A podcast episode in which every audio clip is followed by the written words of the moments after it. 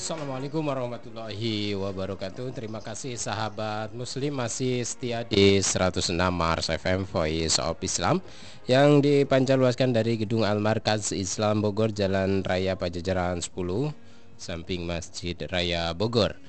Alhamdulillah saya Ari bisa menemani kebersamaan Anda di hari ini hari Kamis tanggal 4 Agustus 2011 bertepatan dengan 4 Ramadan 1432 Hijriah dalam rubrik Taman Curhat Remaja.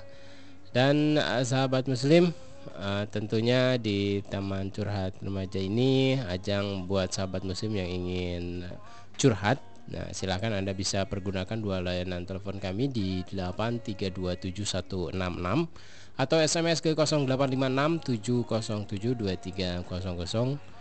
Mungkin sahabat muslim punya ada masalah ya, punya masalah di tempatnya ataupun dalam diri sahabat muslim silakan untuk kita diskusikan bersama sekali lagi nomor teleponnya 8327166 atau SMS 085670723000 uh, narasumber kita yang sudah hadir di sini alhamdulillah uh, Abu Fikri Assalamualaikum warahmatullahi wabarakatuh Abu Waalaikumsalam warahmatullahi wabarakatuh. Gimana kabarnya Abu? Sehat ya Bu ya? Alhamdulillah. Ya. Dan uh, kita akan menjawab pertanyaan via SMS yang masuk ke buletin gaul Islam ya sahabat muslim karena acara kita ini kerja kerja bareng antara Radio 106 Mars FM dengan buletin gaul Islam. Dan uh, sebelum kita mulai sahabat muslim ada satu nasid buat sahabat muslim semua dari uh, Mahir Zain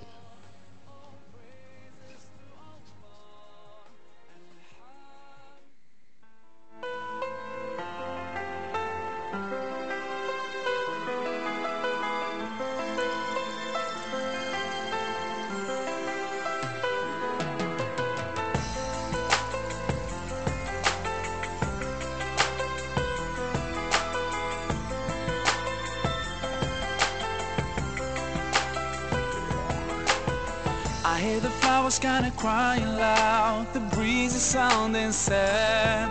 Oh no, tell me when did we become so cold and empty inside? Lost away a long time ago. Did we really turn that blind? Don't see that we keep hurting each other, no All we do is just fight Now we share the same bright sun, same round moon why don't we share the same love? Tell me why not? Life is shorter than most I thought.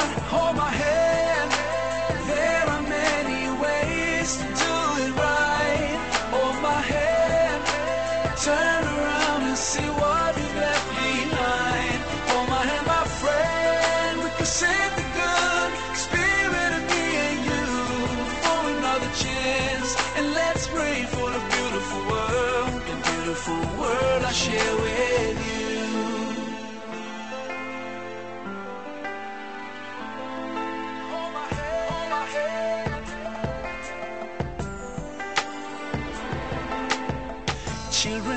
Like they've lost their smile on the new bloody playgrounds. Oh no, how could we ignore heartbreaking crying sounds? And we're still going on like nobody really cares And we just stop feeling all the pain we cause Like it's a daily basic affair Now we share the same bright sun, same round moon Why don't we share the same love? Tell me why not? Life is shorter than most thought Hold my hand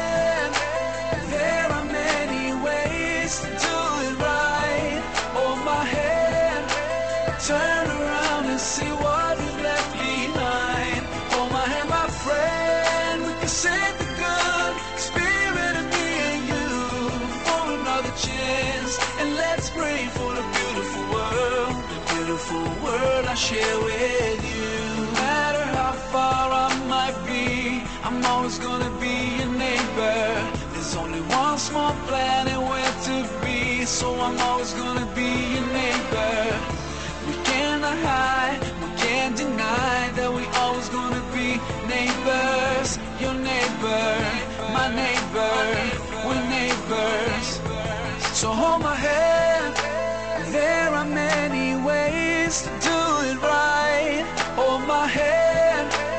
Turn around and see what we've left behind. Hold my hand.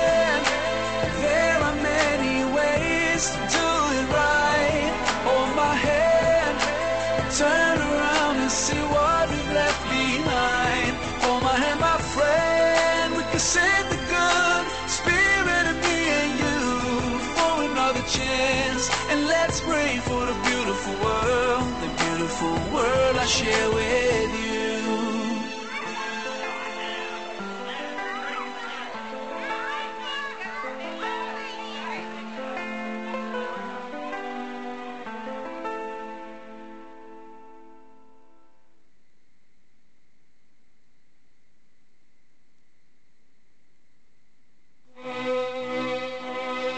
Seratus enam Mars FM, Sentrum Dakwah Bogor.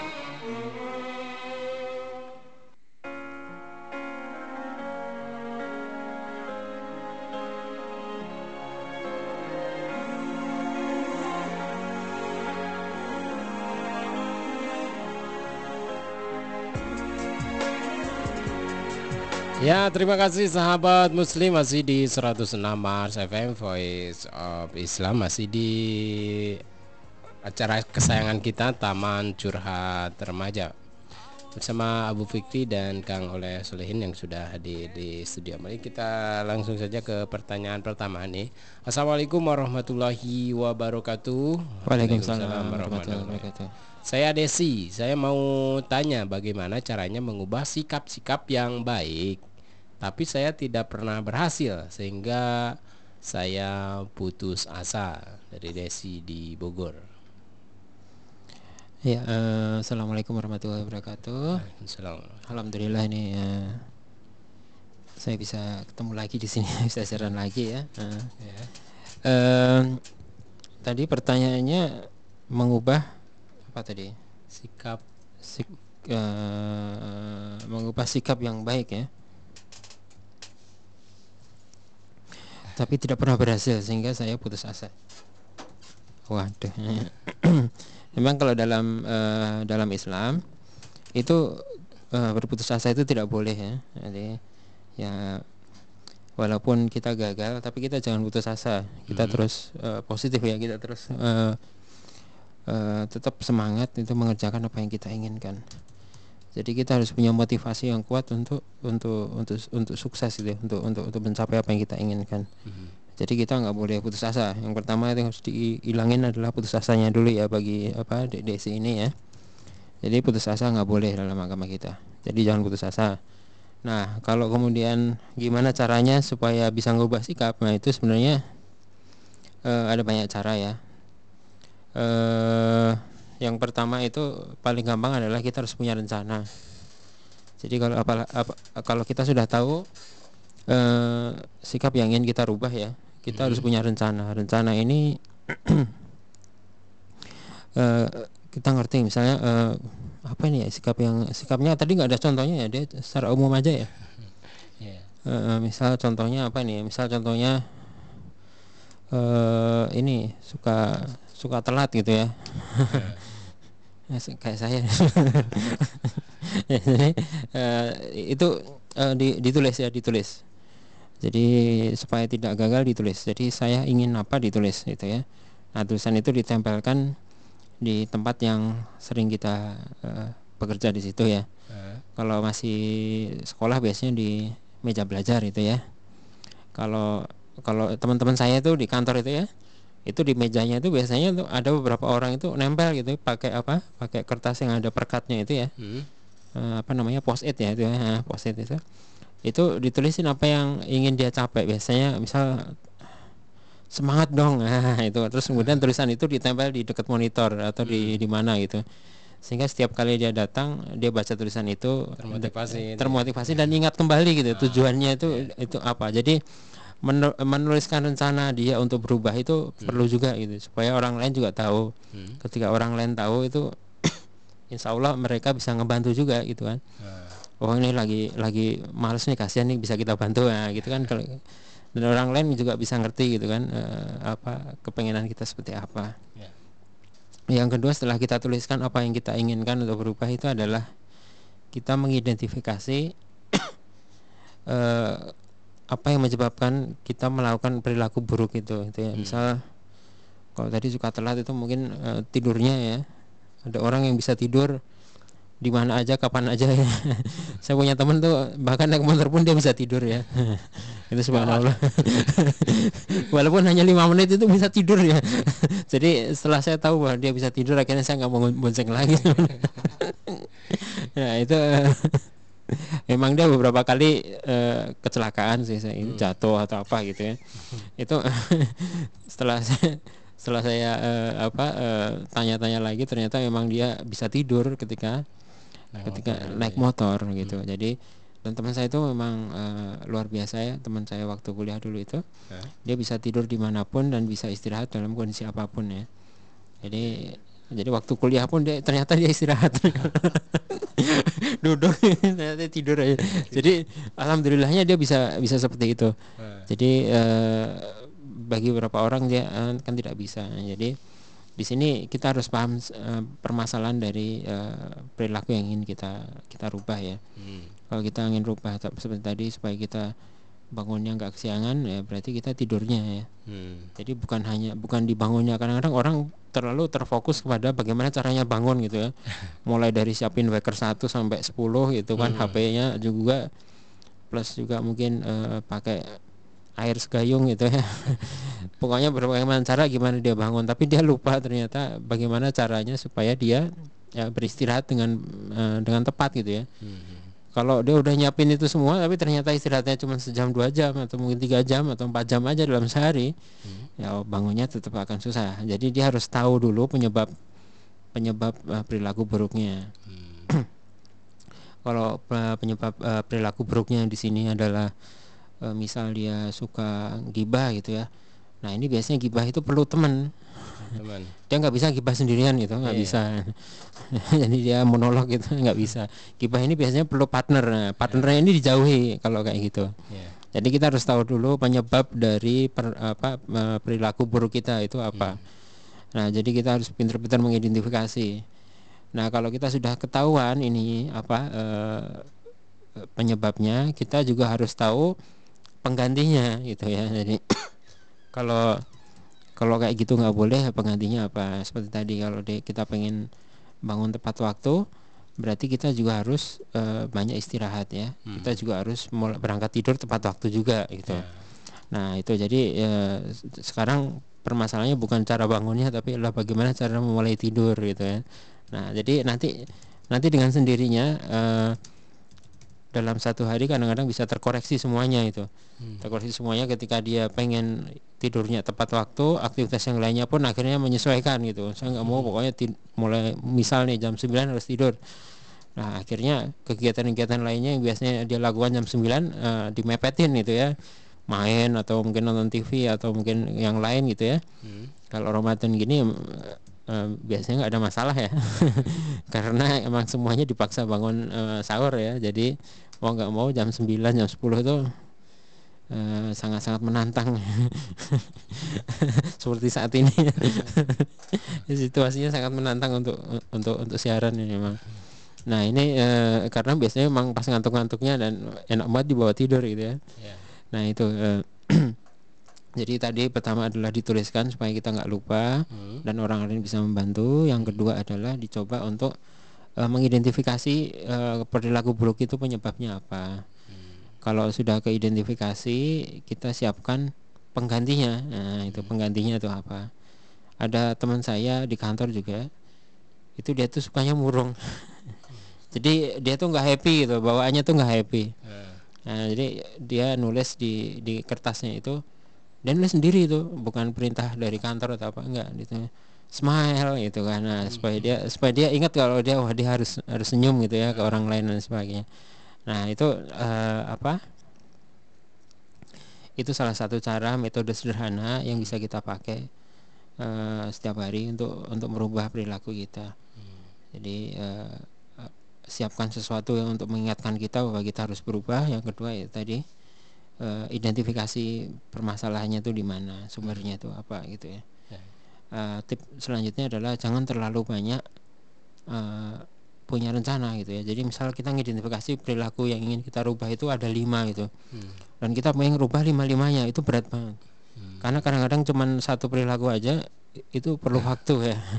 makanya jangan terlalu jadi kita mulainya sedikit-sedikit nih pelan-pelan aja gitu ya nyantai makanya jangan hmm. Baru nyoba seminggu nggak bisa langsung putus asa ya jangan gitu kan. Karena mungkin perilaku itu sudah terbentuk selama puluhan tahun ya. Hmm. nah itu jadi kita juga harusnya pelan-pelan ngerubahnya. Jadi kita take it easy sama diri kita sendiri ya jangan terlalu jangan terlalu apa terlalu ngepush gitu terlalu memaksain diri gitu. Saya kira gitu aja. Ya boleh boleh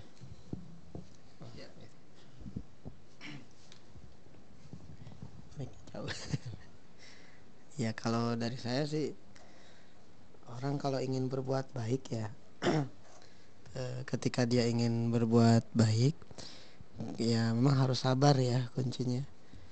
Apalagi misalnya dia udah mencoba mengubah sikap menjadi baik tapi dia gagal terus dan akhirnya dia putus asa. Nah yang yang nggak boleh itu seperti itu ya. Yeah. nah maka yang harus dilakukan itu adalah eh, dia bersabar sambil mencari jalan keluarnya ya nah sabar itu apa sih? Nah sabar orang kadang uh, mengartikan ya diam aja. Uh, misalnya diam ya. Kalau digebukin diam misalnya sabar aja gitu kan. Diambil makanannya diam.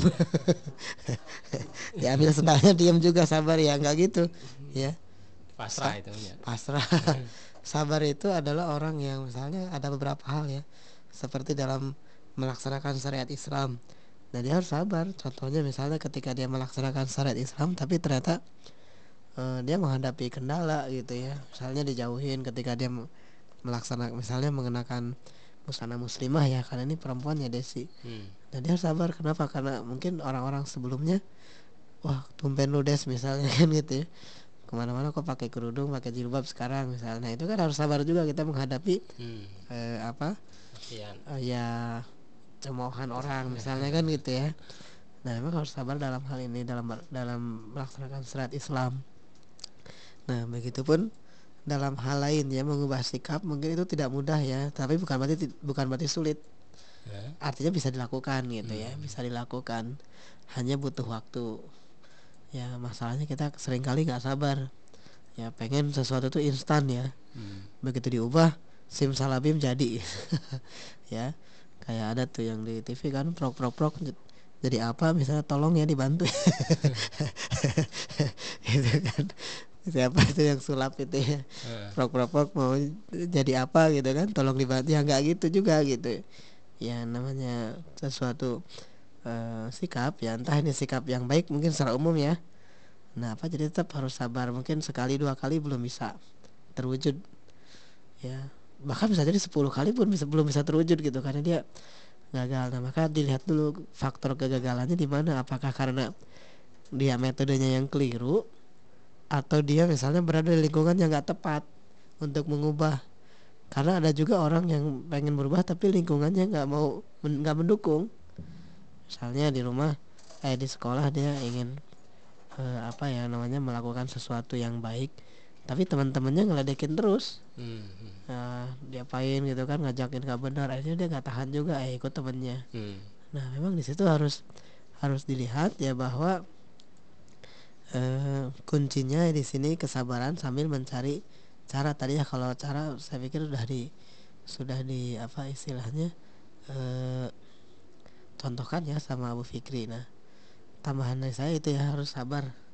Ya buat Desi sabar di sini bukan berarti diam ya tapi juga mencari solusi hmm. cari jalan keluarnya itu aja tambahan dari saya ya kita ke pertanyaan kedua nih kalau ya. ya Assalamualaikum warahmatullahi wabarakatuh. Waalaikumsalam warahmatullahi wabarakatuh. Saya mau bertanya, saya tuh kadang suka sebel sama ibu, soalnya dia kalau marah-marah ngomel-ngomelnya di luar jadi kadang eh, suka bikin saya malu. Eh, eh, apa ya? Semakin gak betah di rumah habis kalau ngomong seenaknya seenaknya aja. Mending kalau pelan-pelan ngomongnya malah kenceng banget. Kira-kira saya tuh mesti bagaimana ya? Nah, dari ada namanya nih ya ya dari 0878 7064 4 sekian sekian. Gimana nih? Ya, eh, ya eh, biasanya memang eh, sering kita jumpai ya eh, orang tua itu eh, perilakunya sebenarnya nggak jauh dari anaknya. Atau kalau kata pepatah biasanya anaknya tuh nggak jauh dari orang tuanya ya. Mhm. Jadi eh, eh, kalau memang perilaku orang tuanya ini sebenarnya kurang kurang baik ya dari penjelasan ini penjelasan ini saja ya ini eh, apa perilaku orang tuanya kurang bagus Eh, karena sebenarnya kalau dia marah harusnya marah itu di disembunyikan ya Mhm. Atau ditahan ya harusnya. Memang kalau dalam Islam itu se- se- se- semaksimal mungkin ditahan. Baik itu di dalam rumah maupun di luar rumah. Supaya eh, tapi bukan berarti marah itu nggak boleh ya. Jadi marah itu boleh eh, tapi se- se- se- semaksimal mungkin ditahan. Jadi, eh, kita harus selalu bersabar gitu ya. Nah kalau ternyata sudah keluar ya dia sudah ngobrolin di luar gitu Mhm. bisa jadi ini eh, sebuah kondisi di mana eh, ada hal-hal sebelumnya yang eh, bisa jadi ini sudah panjang gitu ya sudah sekian lama jadi komplikasi yang cukup banyak permasalahan yang cukup banyak akhirnya jadi jadinya kayak gini gitu ya akhirnya ibunya ngomong sana ngomong sini dan sebagainya Mhm. Nah, cuman objeknya kita nggak tahu ini ya karena kadang-kadang orang tua itu ngomong ke sana ngomong sini itu ngebandingin ngebandingin ini ya ngebandingin prestasi gitu ya yang biasanya sering terjadi itu ya wah. ini si ini tuh. Sekolahnya pinter nih gini gini gini. kamu nih apa? Nah, itu kan biasanya gitu ya. Nah itu itu paling sering memang. Dan kadang-kadang juga ngomonginnya di di di tetangga-tetangga gitu ya. Wah anak saya tuh nggak tahu tuh sudah saya gini tetap aja gitu. Nah itu hal semacam ini seharusnya eh, dikendalikan ya. Artinya dikendalikan adalah ketika dia eh, pengen curhat curhat kepada orang yang eh, memang ada hubungannya dengan dengan eh, prestasi anak kita. Kalau memang itu yang dikeluhkan adalah soal belajar ya. Nah, artinya kalau dia mau curhat curhat sama gurunya nah itu lebih masuk akal daripada dia curhat sama tetangganya. Nah tapi kalau dia sudah curhatnya tidak peduli lagi ke siapa pun pokoknya dia keluar rumah. Nah itu berarti sudah ada eh, apa kondisi di masa lalu atau kondisi sebelumnya di mana ibu ini kecewa mungkin sama anaknya ya demikian juga anaknya kepada ibunya gitu ya. Nah kalau udah seperti ini memang agak susah ya. Kita nggak bisa ngomong secara general tapi kita harus eh, lihat secara detail satu persatu. Cuman kalau kita eh, sebagai orang tua itu orang tua itu bertanggung jawab terhadap anak-anaknya ya. Bertanggung jawab juga terhadap pendidikan anak-anaknya. Jadi dalam hal ini mungkin lebih saya tekankan kepada orang tuanya daripada daripada sama yang nanya ya ini nggak ada namanya ya tadi ya? Nggak ada. Ya? Oke. Em, ya jadi orang tuanya mestinya dia memberikan contoh yang baik kepada anak anaknya sehingga anak-anak itu bisa eh, mencontoh dari orang tuanya ya. Karena eh, anak-anak itu lebih mudah mencontoh dari orang tuanya. Ya. Ada kalanya anak sama orang tua itu jauh. Jauh itu dalam arti eh, misalnya orang tuanya itu ya kayak gitu ya. Mungkin cuman anaknya itu santun banget. Jadi, jadi akhirnya dia mengeluh gitu ya eh, atau apa. Kadang seperti itu memang berkebalikan. Ada orang tuanya itu nggak ngerti apa-apa gitu kan. Anaknya pinter banget. Juga akhirnya ketika dia mau minta ini minta itu dan sebagainya orang tuanya bingung gitu kan. "Oh, ini harus dibeliin apa enggak kalau dibeliin beliin yang mana gitu kan nah orang tuanya kan nggak tahu ya, karena eh, karena kadang-kadang memang seperti itu ya ada ada gap Mhm. di antara anak dan orang tua. Nah, memang eh, kita harus ini ya, harus harus pelan-pelan nih ngerubahnya ya di sini. kalau memang sudah sudah meng- mengarah kepada sesuatu yang destruktif ya kalau kalau yang dari penjelasannya ini tadi eh, saya kira lebih enak kalau si penanya ini nggak nggak nyebut nama ya. Itu dia jangan berinteraksi dulu dengan orang tuanya. Atau mungkin eh, misal tinggal di tempat paman lah gitu ya. Seminggu dua minggu gitu. Kita lihat reaksinya kita lihat apakah ada perubahan apa enggak kalau ternyata perubahannya positif uh, jadi itu itu bisa bisa kita lanjutkan secara reguler gitu. Misal setiap akhir minggu tempat paman habis itu balik lagi dan sebagainya gitu ya. Karena eh, kalau sudah sudah marah itu kan apa pun itu jadi masalah ini nanti gitu ya kalau sudah marah kayak gini. Jadi kita harus lihat situasinya. Kalau situasinya memang sudah situasinya tuh kritis ya, ya itu memang mudahnya paling praktisnya itu untuk sementara kita gencatan senjata gitu ya artinya jangan ketemu dulu jangan berinteraksi dulu untuk beberapa eh, beberapa saat Enggak, bukan selamanya ini ya. Nah nanti setelah berinteraksi kita evaluasi lagi apakah ternyata setelah nggak ketemu misal dua hari tiga hari itu jadi agak agak baikan gitu. Kalau ternyata jadi agak baikan mungkin karena interaksi terus menerus ya ketemu setiap hari dan bikin masalah walaupun masalahnya itu kecil gitu ya itu apa apa jadi masalah nanti ya. Jadinya ngomel terus nantinya kalau udah kayak gini memang kadang-kadang perlu perlu pisah dulu.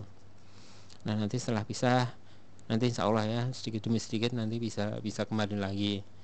Dan ini memang eh, jawabnya agak susah ini ya. Saya juga bingung kalau kayak gini. Tapi e, kalau dari dari informasi satu pihak saja dari SMS ini seharusnya orang tua memberikan contoh kepada anaknya dan contoh yang baik gitu ya. Karena orang tua bertanggung jawab kepada anak-anaknya. Jadi bukan malah kebalik anaknya harus ngasih contoh walaupun mungkin uh, di dalam kenyataannya di luar sana mungkin ya bisa jadi terbalik ya. Seringkali orang tua itu diingatkan sama anak-anaknya. Itu abi jangan gini itu kan. Umi jangan gitu dong. Nah itu nah itulah fungsinya. Jadi harusnya kita saling mengingatkan harusnya saling uh, antara orang tua dan anak itu satu tim gitu ya yang bekerja sama. Tapi kalau sudah pecah kayak gini ya harus harus di ini ya harus di uh, harus ditangani ya ditangani. Salah satunya tadi ya seperti itu. Uh, salah satu cara ya itu yang uh, saya uh, saya dulu pernah uh, lihat dari teman saya. Itu ya dipisah dulu artinya dipisah dulu tuh jangan ketemu dulu jangan terlalu ke, jangan ketemu orang tuanya terlalu sering. Karena nanti apa apa akan jadi akan jadi masalah. Sehingga kalau sudah sudah kayak gitu sudah semakin lama makin runyam ya susah ini kalau udah seperti itu jadi kita pisah dulu nanti kalau ketemu lagi beberapa waktu ketemu lagi udah gitu terus. Saya uh, saya rasa kalau saya sih seperti itu. Kang Oleh mau nambahin? Ya. Harus ramai ya kalau di sini kan persoalannya dia sebel ya sama ibunya persoalannya yang dimaksud marah-marah atau ngomel-ngomel tuh uh, pasti ada alasannya nah. pasti ada alasannya hmm. nah ini kenapa kita nggak tahu uh, gitu ya? kenapa bisa marah orang tua hmm. barangkali dari kitanya ya yang melakukan itu karena kan orang berkomunikasi itu kan ada dua hal ya dia melakukan itu karena merespon hmm. apa yang sudah kita lakukan atau justru ingin ingin berkomunikasi lebih lanjut ya. Kan gini ya orang kadang ada yang tiba-tiba kita melakukan sesuatu tuh dia nggak suka. Nah dia melakukan apa ya misalnya ngomel atau apa gitu. Nah di situ kan nggak suka dengan apa yang kita lakukan. Hmm. tuh nah kemudian ada juga yang uh, dia tuh sebetulnya ingin kita tuh ngerti gitu yang dia ini semacam mungkin bikin shock terapi kali ya. Nah di situ harusnya peka juga uh, ininya apa uh, kitanya gitu. Oh mungkin mama pengen ngobrol kali sama saya. Nah maka kuncinya memang harus dikomunikasikan harus ngobrol. Hmm. ya, masalahnya apa? Masalahnya itu apa sih mama sampai ngomel-ngomel gitu kan? Ya apalagi ngomongnya ini kan di depan hmm. orang banyak ya. Maksudnya hmm. sampai menurut dia mending kalau pelan-pelan ini kencang banget.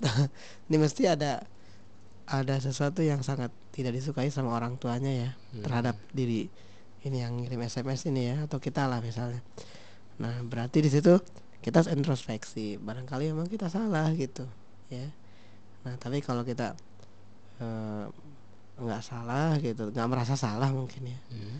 nggak merasa salah ya kita harus introspeksi lah gitu pada orang tua ya sebetulnya orang tuanya apa sih yang di, diharapkan eh apa yang diinginkan orang tua itu? Hmm.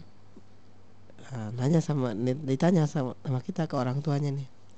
Mama kenapa sih ngomel-ngomel saja misalnya? Eh, terus alasannya apa dan sebagainya. Nah kita kan bisa tahu Hmm. kalau memang itu salah ya bukan eh, apa eh, yang disebut kalau mainnya itu nggak nggak cocok dengan apa yang pernah kita lakukan ya tentu kita bisa komplain ya atau bisa menyampaikan sanggahan tapi kalau faktanya memang pas direnung apa ditahu-tahu oh iya ternyata saya salah ya sudah di situ memang kita melakukan eh, kesalahan dan kita bisa minta maaf kan gitu ya. Terus kita bisa bilang ke mamanya ya untuk tidak eh, cerita-cerita atau gimana ke orang lain kan gitu ya. Jadi harus dicari ininya dulu akar masalahnya.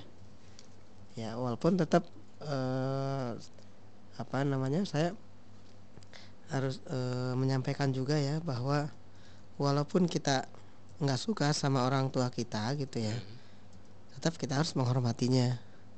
Ya nggak boleh eh, apa misalnya membencinya gitu ya. Nggak boleh apa namanya eh, apa ya oh, ngata-ngatain gitu kan. Kadang juga ya oh si mama mah bawel misalnya kan gitu ya. Oh si mama mah oh apa ya misal ngomonglah jelek gitu ya atau kita di ketika itu jadi apa ya kalau bahasa Sunda mah nggak baudan gitu ya cemberut ya. wah ini eh, apa mama mah nggak ini nggak eh, nggak suka sama saya anaknya misalkan gitu. Jadi kita udah memfonis duluan ya. nah padahal di eh, apa namanya di Al-Qur'an ya Allah Subhanahu wa taala juga sudah eh, menjelaskan gitu ya di sini. Bismillahirrahmanirrahim. Wa qada rabbuka ala ta'budu illa iyyahu wa bil walidaini ihsanan.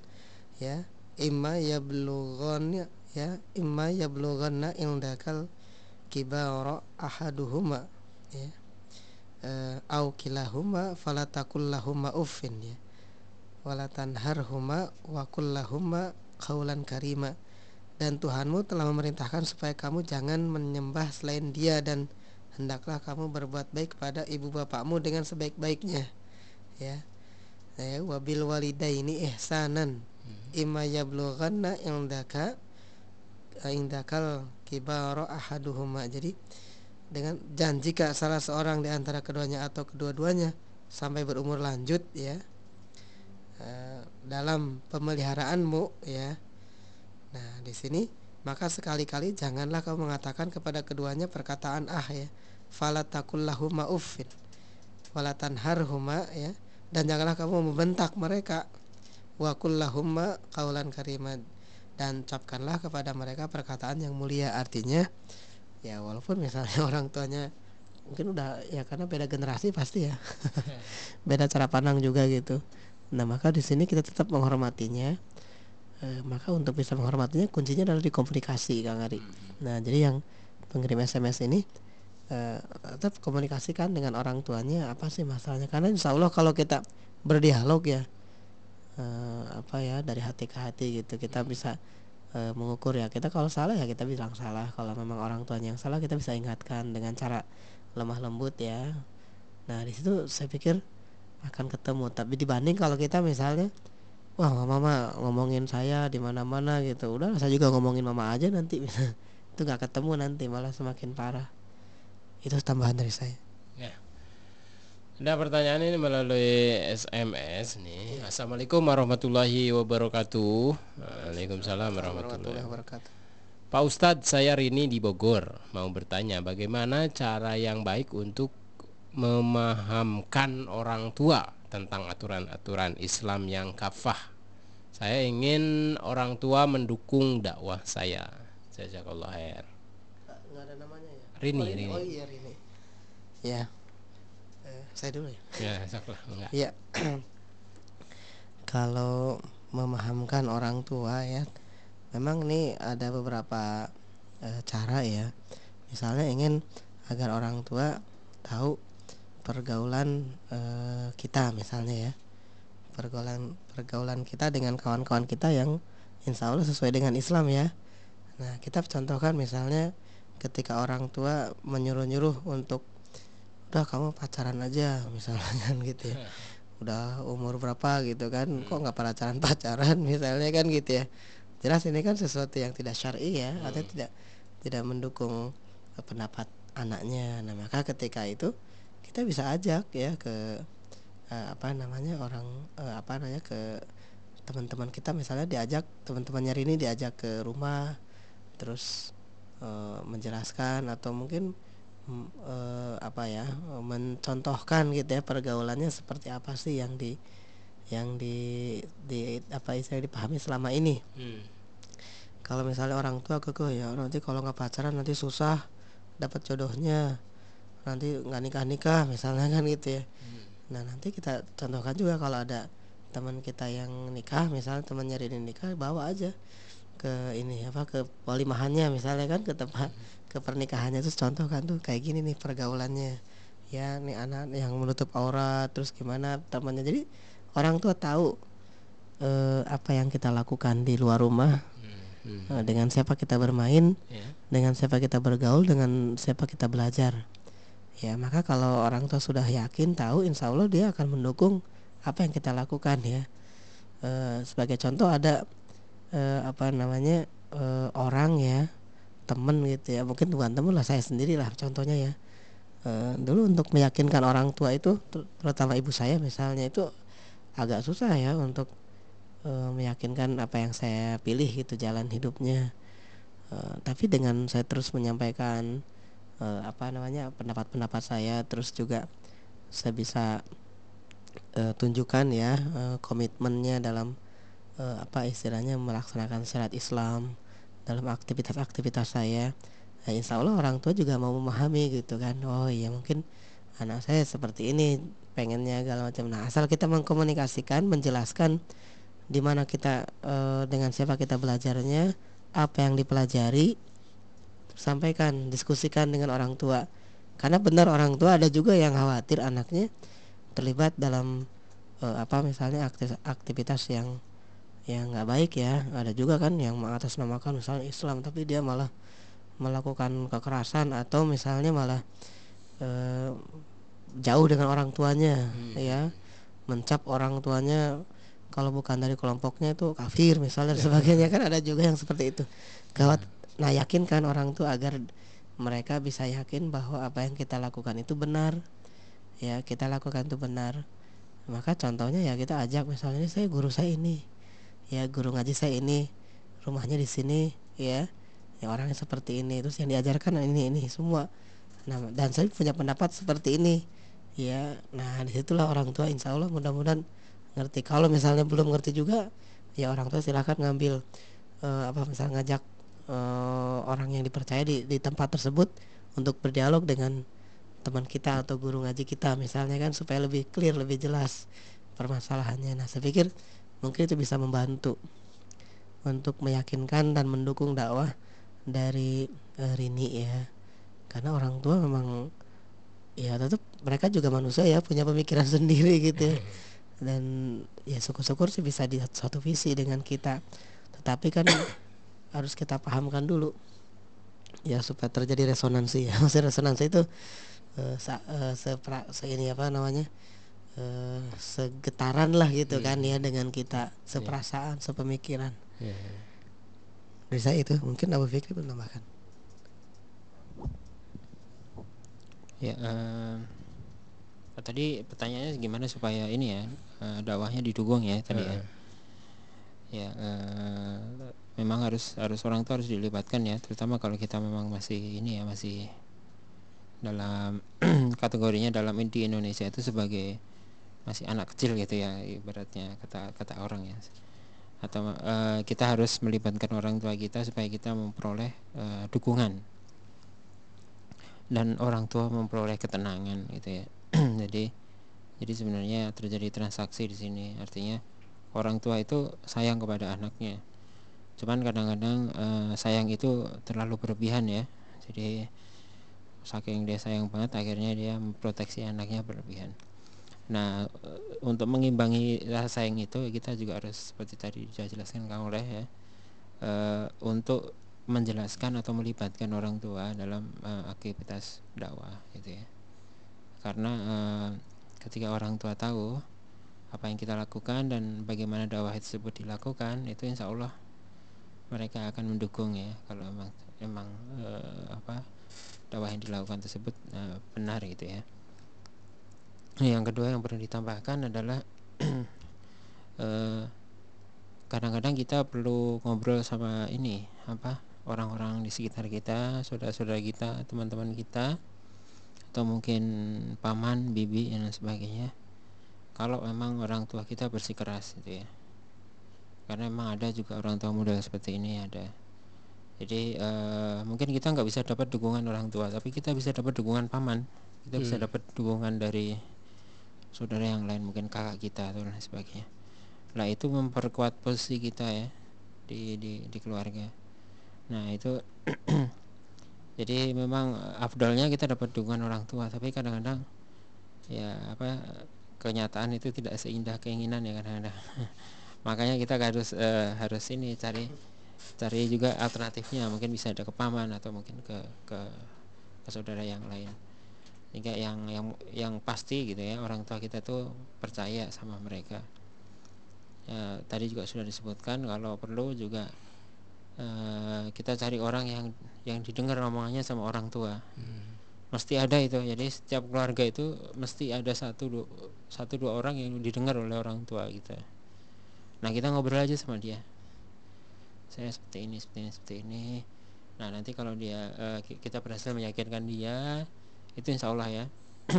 Insya Allah kalau dia nanti ngobrol sama orang tua kita dia bisa yakin ya. Nah ini orang nah orang yang di, dipercaya ini bisa di mana-mana ya. Artinya kita harus pintar-pintar mengidentifikasi juga.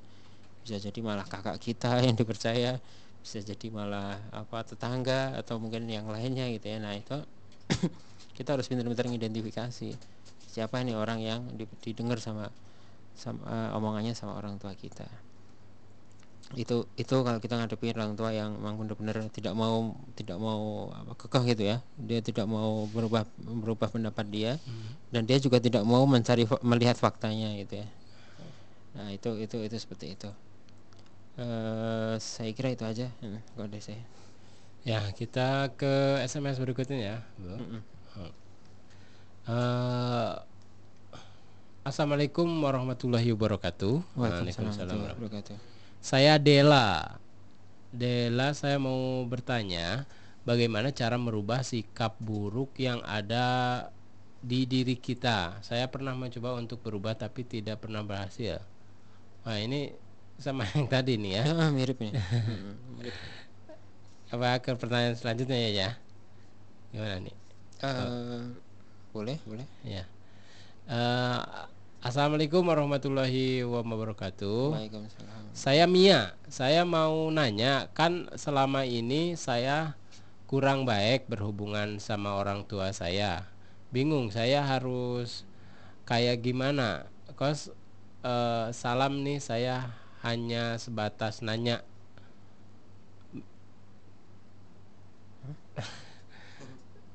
Apa nih? Mi- Minta uang.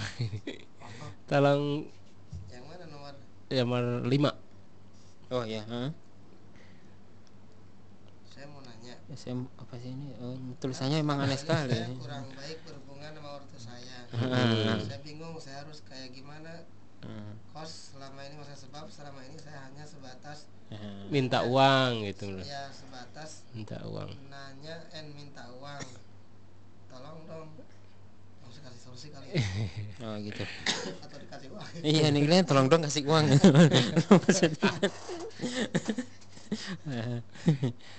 ya eh, memang interaksi ini lagi-lagi interaksi ini ya interaksi antara anak dan orang tua. Eh, sebagai se- eh, sebagai seorang anak ya memang kadangkala anak itu pengen menyenangkan orang tuanya ya mungkin kalau lihat dari SMS SMS ini nadanya dia sebenarnya pengen me- menyenangkan orang tuanya gitu ya teman dia nggak tahu gitu karena interaksinya ya cuma nanya sama minta uang gitu ya mungkin ini orang tuanya sibuk kali ya sibuk nih orang tuanya Ya jadi eh, eh, kalau kayak gini memang tidak bisa disalahkan penanyanya saja. Seharusnya ini orang tuanya juga harusnya dengar ya. Kalau nggak kalau nggak dengar juga percuma sebenarnya. Karena harusnya orang tua itu menyediakan waktu ya secara berimbang. Bagi keluarganya, bagi dirinya, maksudnya bagi dirinya itu supaya dia istirahat dan juga bagi keluarganya dan juga untuk eh, apa melakukan kewajiban-kewajibannya. Kayak kewajibannya mencari apa bekerja gitu ya bagi se- bagi seorang bapak gitu ya. Nah teman dia juga harus berimbang gitu dengan keluarganya. Iya.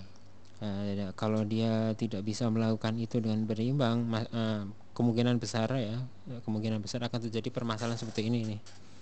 Jadi anak sama orang tua itu eh, sudah beda dunia aja gitu kan. Ya. si anaknya tuh udah ya ma- namanya anak-anak ya interaksinya seperti itu yang kondisinya sa- saat ini di Jabodetabek ya. Sementara orang tuanya taunya datang pagi eh apa berangkat berangkat pagi gitu ya. Pulangnya malam terus tidur gitu terus berangkat lagi pagi gitu ya. Nah memang kadang-kadang kita perlu mengevaluasi setiap tindakan ya terutama ini ini khususnya bagi orang tua ya. Supaya eh, apakah apakah perilaku tidak menyediakan waktu kepada anak ini eh, worth itu ya eh, apakah layak itu ya atau eh, layak lah ini. Nah, jadi kita harus harus mengevaluasi orang tua itu harusnya evaluasi gitu ya. Saya kerja di tempatnya ini gitu dapat duitnya banyak memang gitu kan. Oh, tapi saya harus berangkat jam sekian pulang lagi jam sekian gitu ya.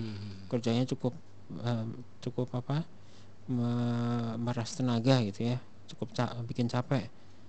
Memang kita dapat sejumlah uang gitu tapi kita kehilangan waktu eh, premium berinteraksi dengan keluarga kita. Nah cuman kalau emang eh, hal tersebut karena tuntutan sesuatu ya misal utang ya nah, itu memang kadang-kadang ya kita tidak bisa disalahkan juga ya. Namanya juga wa- apa kemungkinan orang tuanya punya utang gitu ya Eh, itu dia harus segera membayar utangnya hingga akhirnya dia bekerja keras gitu kan. Akhirnya anak-anak dan keluarga terlantar. Nah ini juga tidak bisa tidak bisa disalahkan. Nah, kalau, kalau dalam kondisi seperti ini eh, keluarganya yang harus eh, apa eh, harus paham gitu ya dengan kondisi seperti ini. Jadi si Mia ini juga harus tahu kenapa kok eh, orang tuanya tuh eh, apa tidak punya waktu gitu ya tetapi kalau orang interaksinya sendiri dengan orang tua itu harusnya banyak sekali. Jadi dalam kondisi yang normal nih standar gitu ya. Kita bisa melibatkan orang tua kita dalam kegiatan kita gitu ya. Misal kalau kita ke sekolah gitu mau berangkat beberapa orang itu kalau diantar sama orang tuanya malu. Ah lu mau berangkat sekolah diantar sama siapa eh, apa eh, mami atau papi gitu ya. Nah, berangkat sendiri dong ini ya, biasanya gitu ya. Dan oh, anak, anak SMP SMA tuh biasanya mereka pengennya eh, menunjukkan eh, ke- kemandirian mereka gitu ya. Nah, mereka malu biasanya. Padahal sebenarnya kalau berangkat dengan orang tua eh, cukup banyak yang bisa kita ini ya karena di saat kita berangkat dengan orang tua saya teman saya itu kalau di kantor dia pagi-pagi berangkat sama anaknya justru interaksinya tuh di situ gitu ya. Ya di dalam mobil itu pas eh, dia nganterin anaknya itu wah itu cerita banyak ini dan sebagainya di antara apa? Di antara jalan yang macet gitu ya. Nah jadi hal-hal ini tuh harus harus dimanfaatkan. Eh, mungkin eh, apa eh, memang sepertinya diantar gitu tapi sebenarnya di dalamnya itu dia berkomunikasi gitu. Di dalamnya dia memperoleh banyak banyak hal gitu dari orang tuanya terutama eh, wejangan kali ya itu ya. Perhatian dan juga diskusi dengan orang tuanya. Nah itu itu salah satunya ya. dan eh, yang lainnya masih banyak banget gitu ya. Kalau kita suka sesuatu misal kita seneng ekstrakurikuler tertentu gitu kan nah, orang tua kita bisa ngebantu gitu. Nah, kita harus menunjukkan bahwa kita pengen dan kita bisa berprestasi. Itu insya Allah orang tua akan membantu. Saya dulu punya teman yang hobinya itu adalah mana susah ya. Dia juga eh, komplain sama saya "Eh, saya tuh nyari teman yang suka mana tuh susahnya minta ampun gitu kan nah tapi dia, dia jelasin ke orang tuanya gitu kan. Ternyata setiap kali dia memanah itu bidikannya tuh subhanallah ya bagus gitu ya. Dia tepat sekali. Sehingga akhirnya orang tuanya pun menyediakan fasilitas itu ya. Ya orang tuanya pun membelikan apa alat-alatnya itu ya cukup lumayan ya harganya. Eh, tapi tetap dibelikan sama orang tuanya itu nah itu itu di situ artinya orang tua kalau dilibatkan dia bisa bisa mendukung sebenarnya mendukung eh, mendukung kita gitu mendukung kemampuan kita mendukung keinginan kita gitu ya.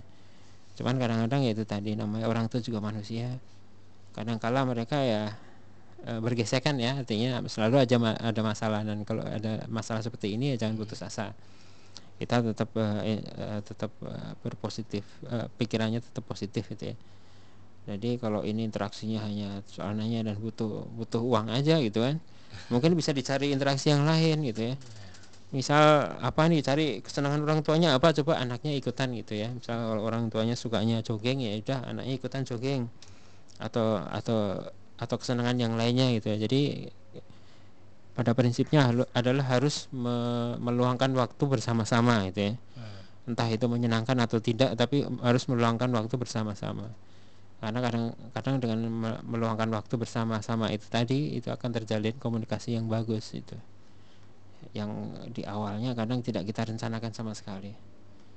Jadi kalau eh, misal orang tuanya punya hobi misalnya tadi jogging kita ikutan jogging itu kan. Pada saat dia jogging itu kan dia senang eh, namanya dia senang kan relax ya.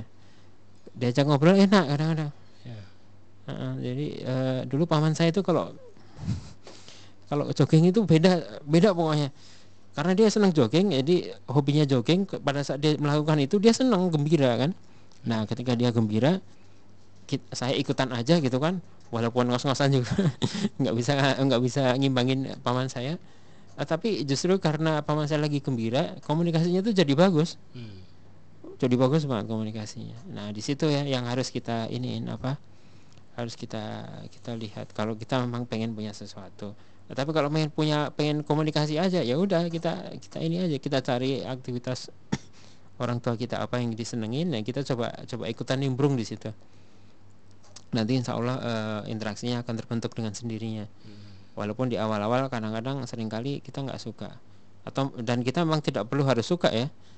Eh, orang tua saya mungkin ya nggak nggak nggak terlalu suka gitu saya main pingpong gitu ya. Nah, tapi ya karena saya senang pingpong ya udah saya pingpong aja gitu kan. Dan mereka eh, akhirnya bahkan membelikan saya meja waktu itu. Walaupun meja itu dibikin dari eh, daun pintu. Jadi ada beberapa beberapa ruangan harus kehilangan pintu di rumah saya. Jadi daun pintu itu daun pintu kan lebar-lebar itu ada beberapa pintu dijadiin satu. Akhirnya jadi meja pingpong. Nah dari situ saya latihan di rumah dan banyak hal yang lain gitu kayak orang tua saya suka mancing ya udah saya juga ikutan suka mancing gitu. Nah itu di situ nanti pada saat mancing itu akan ngobrol dengan sendirinya gitu kan. Ya, ya. kalau ada orang yang memang suka rafting gitu wah, ya kan ya udah ajakin rafting aja gitu kan. Nanti kan akan ngobrol dengan sendirinya pada saat rafting. Saya kira saya kira itu aja. Hmm.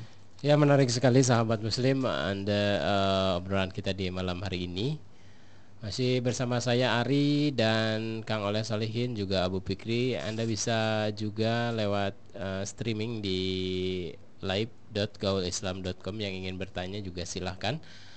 Eh, ke 8327166 atau SMS ke 0856 7072300 Sesaat lagi kita akan ya mendengarkan sebuah nasihat terlebih dahulu dari Mahir Zain.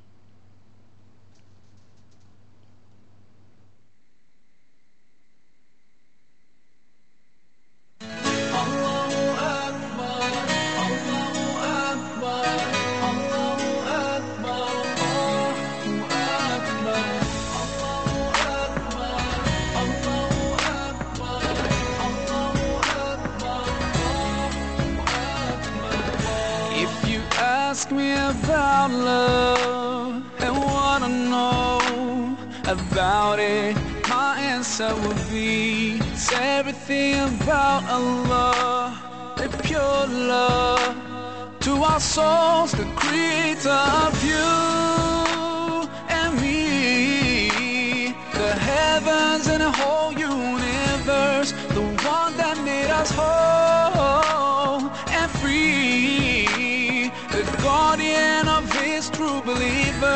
So when the time gets hard, there's no way to turn. As he promised, he will always be there to bless us with His love and His mercy. Cause as He promised, He will always be there. He's always watching us, guiding us, and He knows what's deep in our hearts. So when you lose your way to Allah, you should turn. as He promised, He will always be there. He brings us out from the darkness into the light.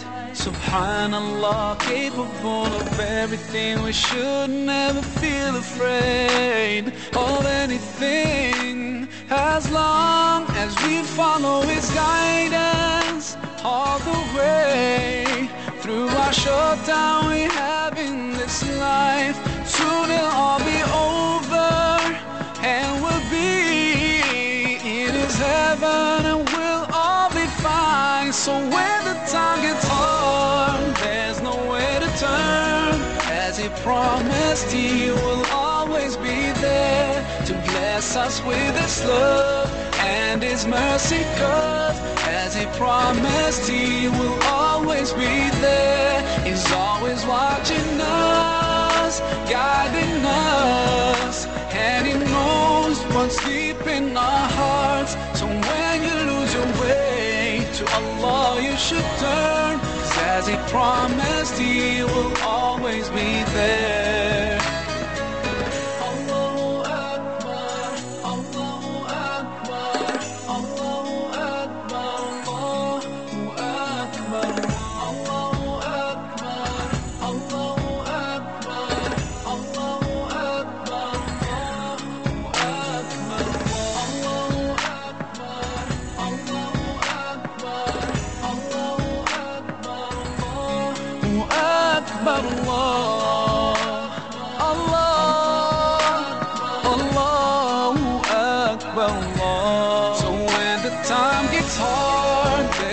Way to turn. As He promised, He will always be there to bless us with His love and His mercy. Cause as He promised, He will always be there. He's always watching us, guiding us, and He knows what's deep in our hearts. So when you lose your way to Allah, you should turn. As He promised, He will always be there.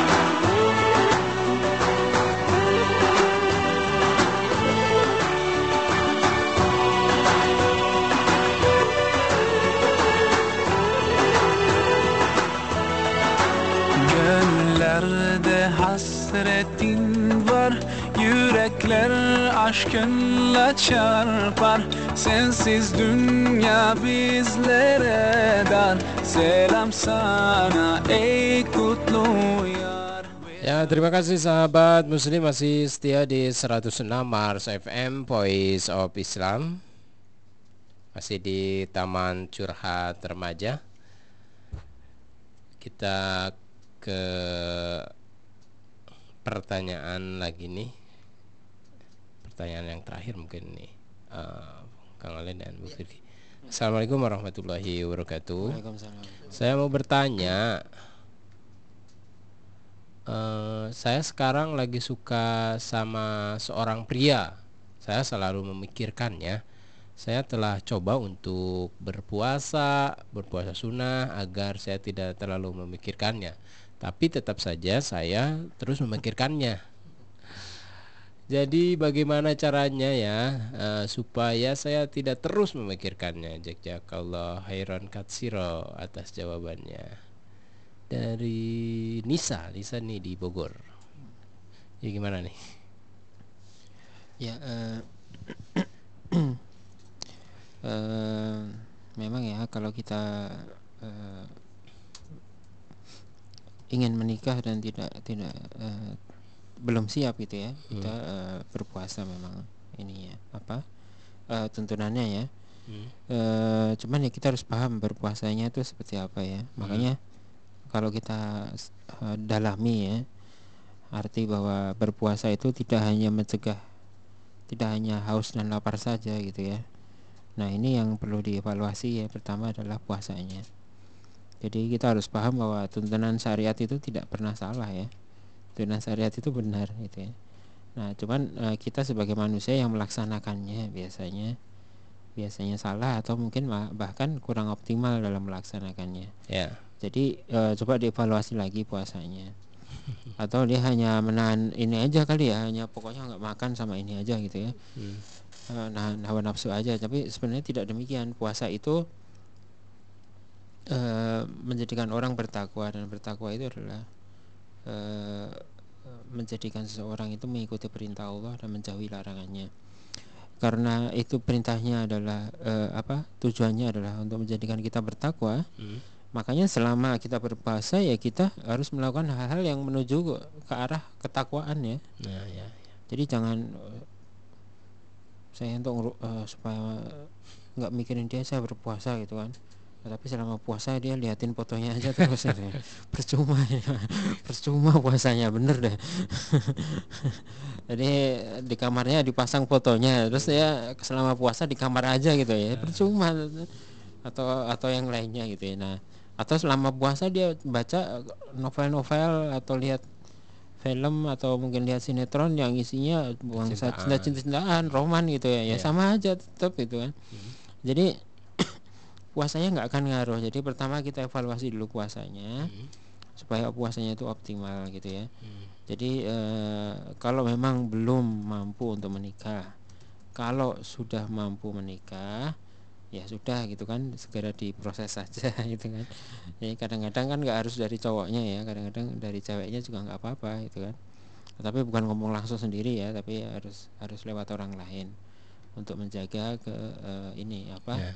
Untuk menjaga kehormatan lah ini ya. nah kalau kalau kalau sudah disampaikan dan ternyata cowoknya nggak mau itu ya ya kan ya sudah itu ya paling kita kecewa. Kecewa nanti insya Allah akan akan apa? Akan hilang seiring dengan waktu. Tetapi kita tidak akan tersiksa lagi gitu ya tidak akan tersiksa lagi memikirkannya dan sebagainya karena kita sudah tahu jawabannya ya. Jadi kadang-kadang sesuatu yang eh, kenyataan itu kadang-kadang pahit dan kita harus menelannya Nah, tapi justru itulah yang menjadikan kita lebih lebih ini lebih lebih bisa dewasa dan dan maju ke depan ya. Karena kalau kalau nggak jelas seperti ini kan nggak jelas nih. Dia memikirkannya tapi dia juga nggak ngapa-ngapain kan.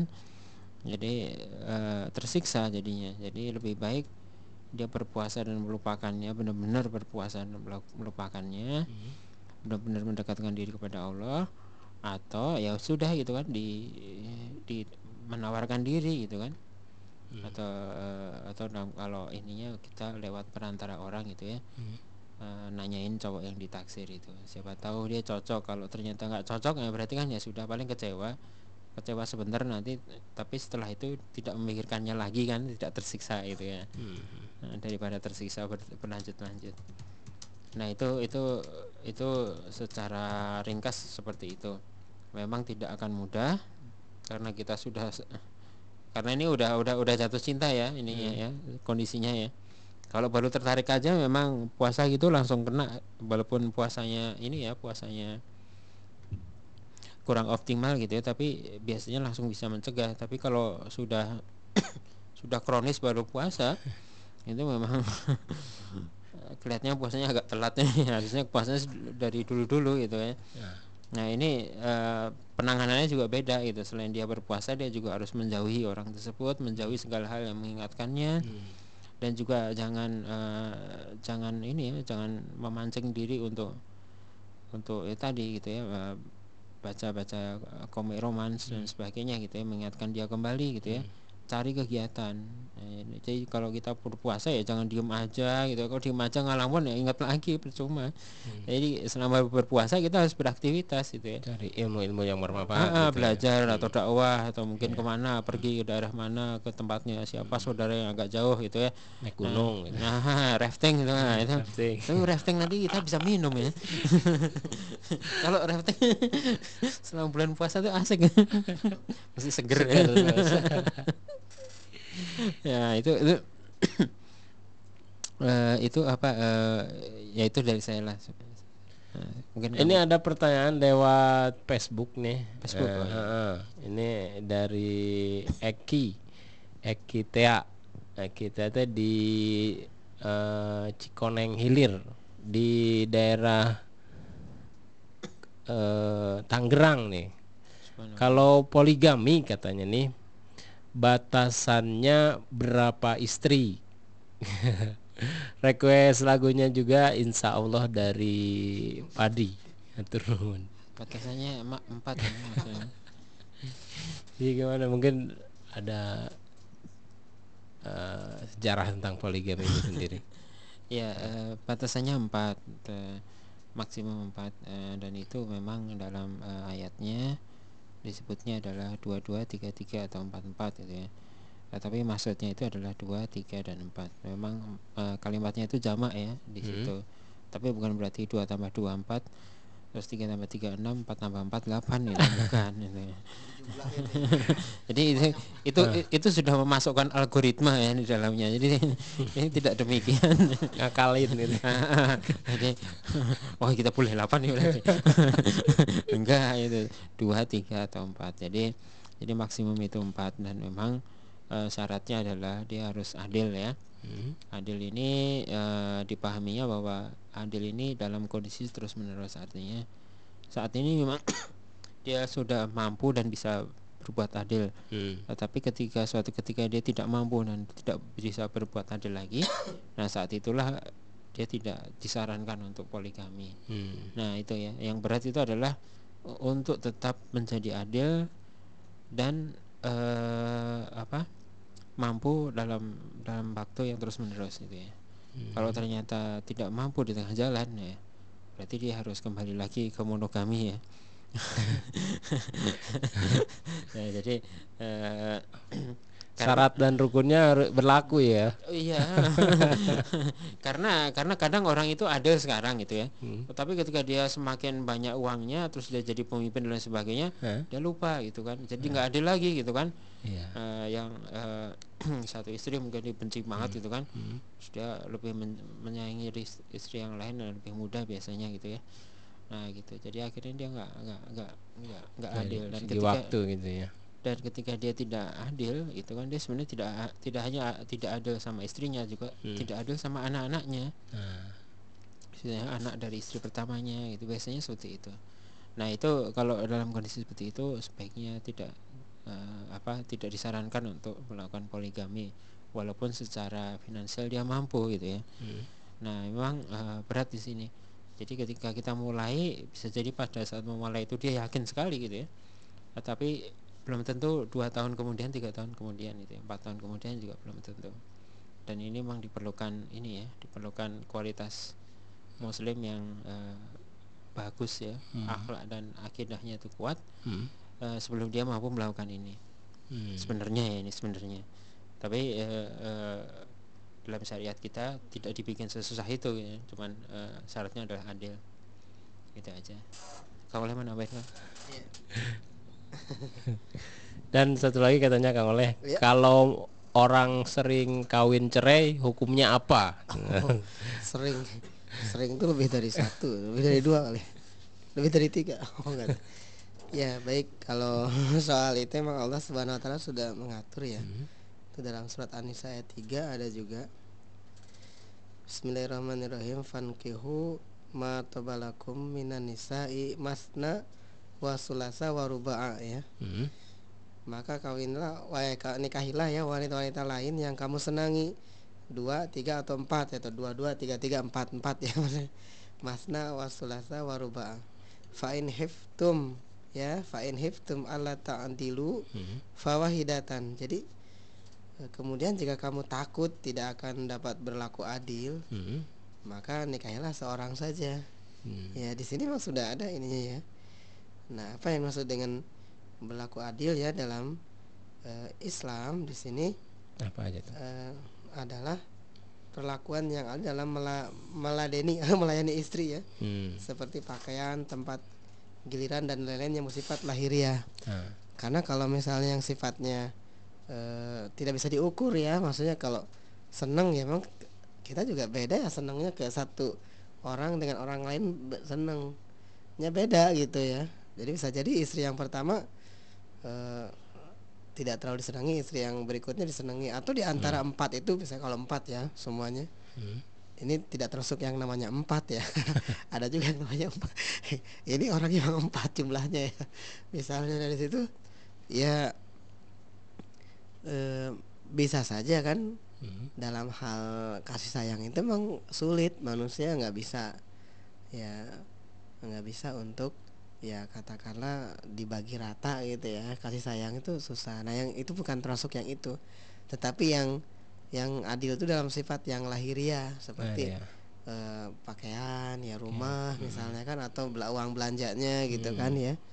Nah di situ yang dia harus berbuat itu. Tetapi ya eh, untuk urusan eh, apa ya namanya kasih sayang itu memang berbeda. Tapi dia eh, itu manusiawi dan itu sulit untuk bisa Adil ya? eh, untuk bisa ada itu bukan di situ syaratnya. Bukan. ya tapi yang sifatnya lahiriah. Ini kalau dalam Hmm. eh, Al-Qur'an ya penjelasan di eh, tafsir Quran yang depag ini. Hmm. ya disebutkan di situ yang kemudian jika kamu takut tidak akan berlaku adil fa in hiftum ala ta'dilu fawahidatan. Ya maka nikalah satu saja nah dimaksud dengan berlaku adil ialah melakukan atau perlakuan yang adil selama atau dalam meladeni yaitu melayani istri seperti pakaian tempat giliran dan lain-lain yang sifatnya lahiriah. Misalnya punya istri dua ya nanti dua hari dua hari misalnya kan gitu ya Iya. Eh, dua hari di istri yang pertama dua hari di istri yang kedua terus begitu ya gilirannya kayak kerja shift itu kan atau apa gitu ya Iya. nah itu jadi di situ jadi nah ditanya hukumnya apa ya tentu di sini mubah Mubah boleh. ya bukan wajib bukan sunnah ya Eh. mubah Heeh. ya orang kalau misalnya dia mampu ya untuk itu silahkan gitu tapi dia harus sudah komitmen tuh untuk menjaga artinya ya jangan ditelantarkan salah satu atau malah ditelantarkan semua lebih bahaya lagi itu ya jadi terus gimana kalau yang kawin cerai kawin cerai cerai. terus nah di Hmm. sini kan memang Kan lebih dari empat kali mungkin. itu malah kawin cerai sampai berapa kali Sering Seenaknya ya. aja itu. ya memang harus yang dipahami sebelum menikah itu kan sebetulnya kita harus harus memikirkan ini ya masa dep eh, apa istilahnya pilih kan nikah itu pilihan, ya Pilihan. bukan kebetulan gitu ya. Hmm. kamu kenapa nikah oh saya kebetulan aja pengen. Lo gimana? Harus pilihan gitu ya. Nah dulu kan ada juga orang yang cerai katanya. Hmm. Loh, kamu kok cerai ada bodoran ya guyonan gitu? Kamu cerai kenapa gitu kan ya? Oh karena saya cerai karena beda etnis katanya gitu kan. Hmm. Ada lagi kamu cerainya kenapa oh karena saya eh, beda agama gitu kan nah Hmm. terus kalau kamu cerai kenapa ya kalau saya cerai karena beda jenis oh berarti dia berarti dia ini apa namanya kacau itu ya Hmm.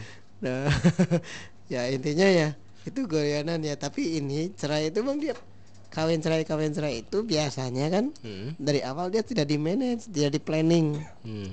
Nafsu doang gitu. Wah, bisa jadi seperti itu. Hmm. padahal ketika kita masih bujangan pun ya harusnya sudah memplanning ya merencanakan. Eh, saya harus nikah umur berapa saya harus nikah dengan orang yang seperti apa. Ya kalau laki maupun perempuan juga harusnya memikirkan itu. Saya harus nikah dengan laki-laki yang seperti ini seperti ini misalnya atau saya nikah dengan perempuan yang seperti ini seperti ini. Hmm. direncanakan. Kenapa? Karena misalnya ya kalau nggak direncanakan seperti itu nanti dapatnya kan sekenanya istilahnya. Iya, iya.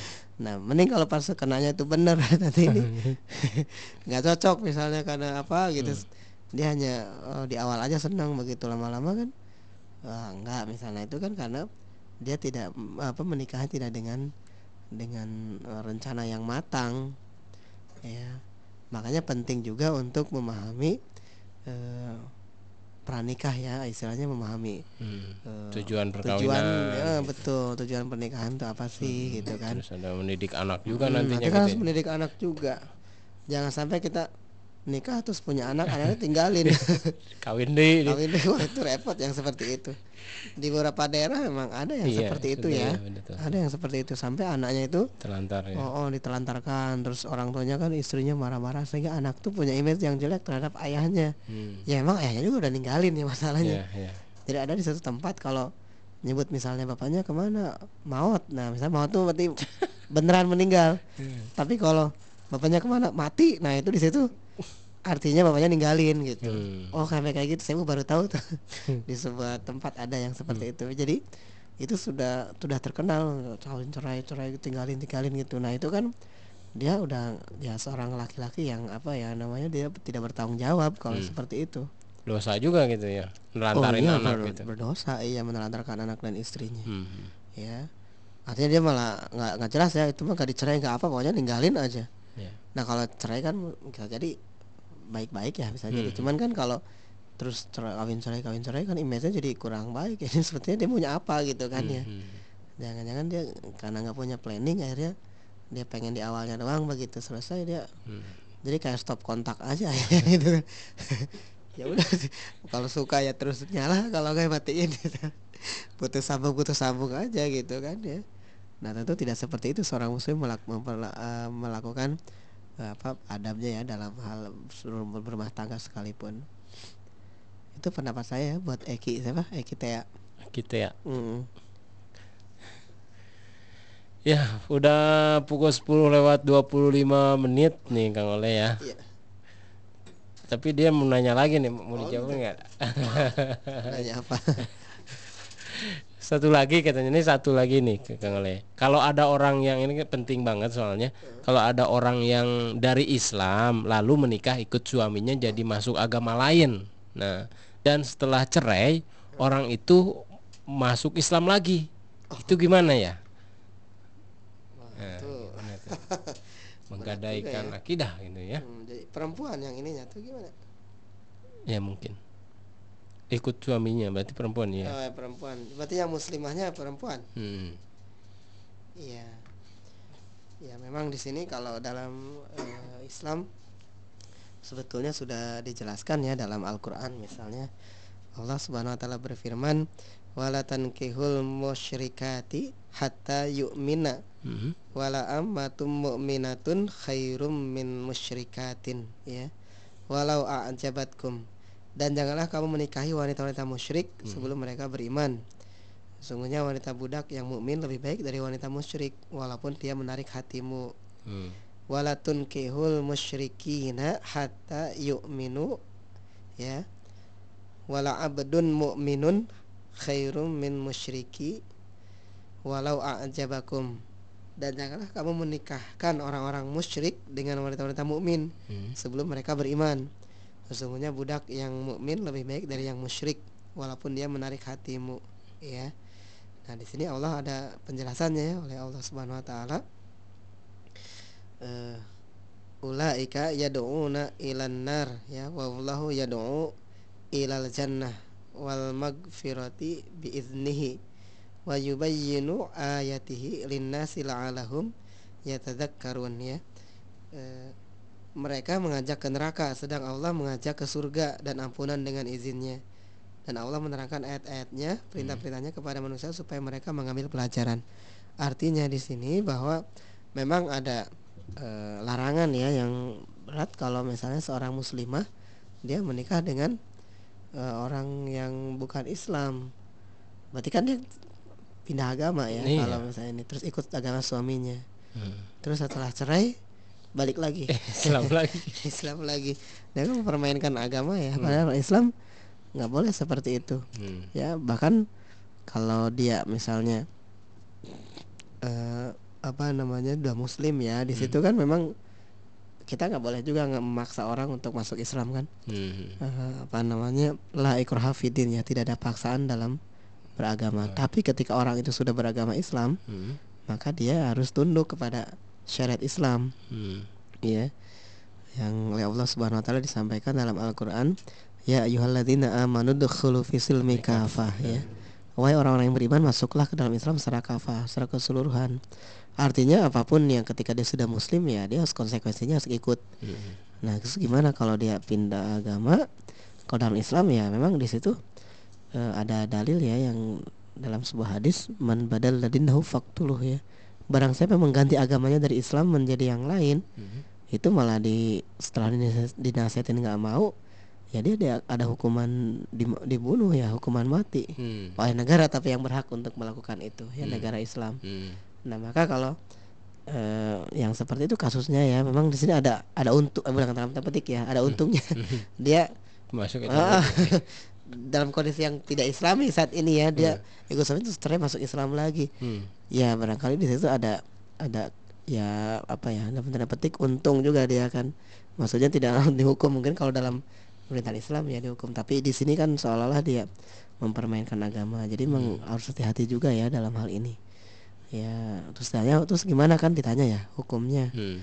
ya tentu di sini kalau eh, dia udah balik lagi terus ber- bertobat ya gak mau Bertobat lagi ya. melakukan itu insya Allah ya dia eh, apa menjadi muslimah tapi itu harus hati-hati ya Ya. Jangan Eh, balik eh, lagi. jangan balik lagi sayang gitu kalau sampai balik lagi Iya. ya ini memang kondisi-kondisi di mana banyak juga ya ada Hmm. faktanya saat ini Iya banyak. Ya. Artis Eh. misalnya. iya itu aduh kasihan deh kalau ini Hmm. ya mungkin Abu Fikri mau menambahkan Ah, mungkin mau, pulang ya. Eh, tadi pertanyaannya apa Pak, nikah nikah kan non muslim oh ya oh ya ya itu suaminya terus balik lagi ke agama Islam. Ya ya jadi memang itu kalau demikian memang dia menggadaikan agamanya dengan dengan harga yang murah ya. Dan eh, tetap semuanya akan akan dilihat dari eh, niatnya ketika dia menikah. Hmm. Kalau niatnya itu memang dia menginginkan calon suaminya itu ya dia akan memperoleh calon suaminya itu Hmm. tidak akan lebih gitu ya. Tetapi kalau dia niatkan itu untuk ibadah gitu kan, Ya. nah dia dapat calon yang baik dan juga dapat pahala yang banyak gitu ya. Jadi tetap kembali lagi ke keinginannya masing-masing. Ini jadi kadang-kadang kalau kita eh, apa me- melihat satu fenomena yang aneh terjadi di masyarakat kita gitu ya eh, seperti yang tadi disebutkan gitu ya walaupun sebenarnya itu juga banyak ya di Indonesia eh, itu menunjukkan bahwa para muslimah kan dalam hal ini kan muslimah ya itu mereka tidak menginginkan atau mereka tidak tahu keinginan keinginannya itu harusnya apa gitu ya. jadi eh, tujuannya itu hanya jangka pendek saja gitu dia punya suami suaminya yang yang mampu mencukupi ganteng gitu ya. Hmm. nah udah gitu aja. Jadi dia hanya berpikiran fisik aja. Tapi ternyata setelah eh, apa kriteria-kriteria fisik tadi tidak tidak lagi sesuai gitu ya mungkin kalau ganteng masih mungkin ya. Hmm. Eh, kaya juga mungkin masih gitu. Tapi ternyata dia punya cewek lagi yang lain gitu ya. Nah itu eh, jadi dia tidak bisa menerimanya gitu ya akhirnya dia eh, kembali lagi ke, ke Islam gitu ya. Hmm. nah dia dia harus bisa paham ya karena memang risikonya seperti itu ya kalau jadi cowok ganteng ya jadi nggak enak saya ngomong sini nah, nah memang eh, semuanya memang seperti itu jadi kalau eh, seorang eh, muslim atau muslimah itu tersebut pindah agama Hmm. karena menikah hal itu menunjukkan bahwa kepengenan yang dia menikah adalah bukan untuk beribadah gitu ya. Bukan karena agama gitu. ah bukan bukan bukan. Karena kalau dia ber ah, menikah untuk agama insya Allah ya kalau Nabi mengatakan bahwa dia akan beruntung gitu kan. Beruntung itu bisa bisa apa saja gitu ya beruntungnya gitu ya kalau dia memilih agama itu ya. jadi memang tidak disebutkan Nabi bahwa kalau kita memilih agama bakal jadi kaya raya enggak itu ya, tapi akan beruntung. Nah, beruntungnya itu bisa definisinya sangat sangat luas Iya. bisa jadi bahagia gitu ya bahagia bisa bisa jadi ternyata nanti anak-anaknya itu jadi orang yang Hmm. hebat-hebat gitu ya Nah, dari situ bisa jadi juga ternyata keturunan dia setelah beberapa beberapa generasi bahkan ya Hmm. Eh, kalau di zamannya Umar bin Khattab eh, ketika dia tahu bahwa salah satu ada anak yang tidak mau mencampur susu ya Oh, iya. Nah, itu ceritanya itu nah kemudian dia pulang ke rumah gitu kan Hmm. menanyakan semua anaknya siapa yang mau menikah dengan Iya. anak ini gitu kan eh, atau perempuan ini gitu kan Hmm. kalau tidak eh, bapakmu yang akan menikahinya itu kan akhirnya anaknya tadi ada satu asim gitu kan nah itu dia mau menikah Nah, kemudian dari anaknya tersebut Aziz, ya. eh, eh, dia lahir seorang perempuan anak perempuan juga Hmm. yang akhirnya me- melahirkan eh, seorang pemimpin yang yang luar biasa juga Iya, dari situ. Nah jadi eh, memang pada awalnya kata Nabi itu be- beruntung memang beruntung karena Hmm. karena memang dari keturunan yang baik akan muncul keturunan yang baik pula gitu ya. Walaupun mungkin tidak dijamin selalu bahwa dia akan kaya raya dan bahagia gitu ya. Iya. Tetapi insya Allah bahwa ke- keberuntungan itu sangat luas ya definisinya. Saya kira itu aja. Ya, terima kasih karena waktu juga yang membatasi kita. Ya, kita harus eh, berpisah. Terima kasih buat Abu Fikri dan Kang Oleh Solihin telah membagikan ilmunya. Dan terima kasih buat sahabat muslim yang sudah stay tune di 106 Mars FM juga yang lewat streaming via Facebook Eki Tea dan kita bertiga undur pamit kita tutup dengan doa kafaratul majelis subhanakallahumma wa bihamdika asyhadu an la ilaha illa anta astaghfiruka wa atubu ilaik. Wabillahi taufiq wal hidayah. Wassalamualaikum warahmatullahi wabarakatuh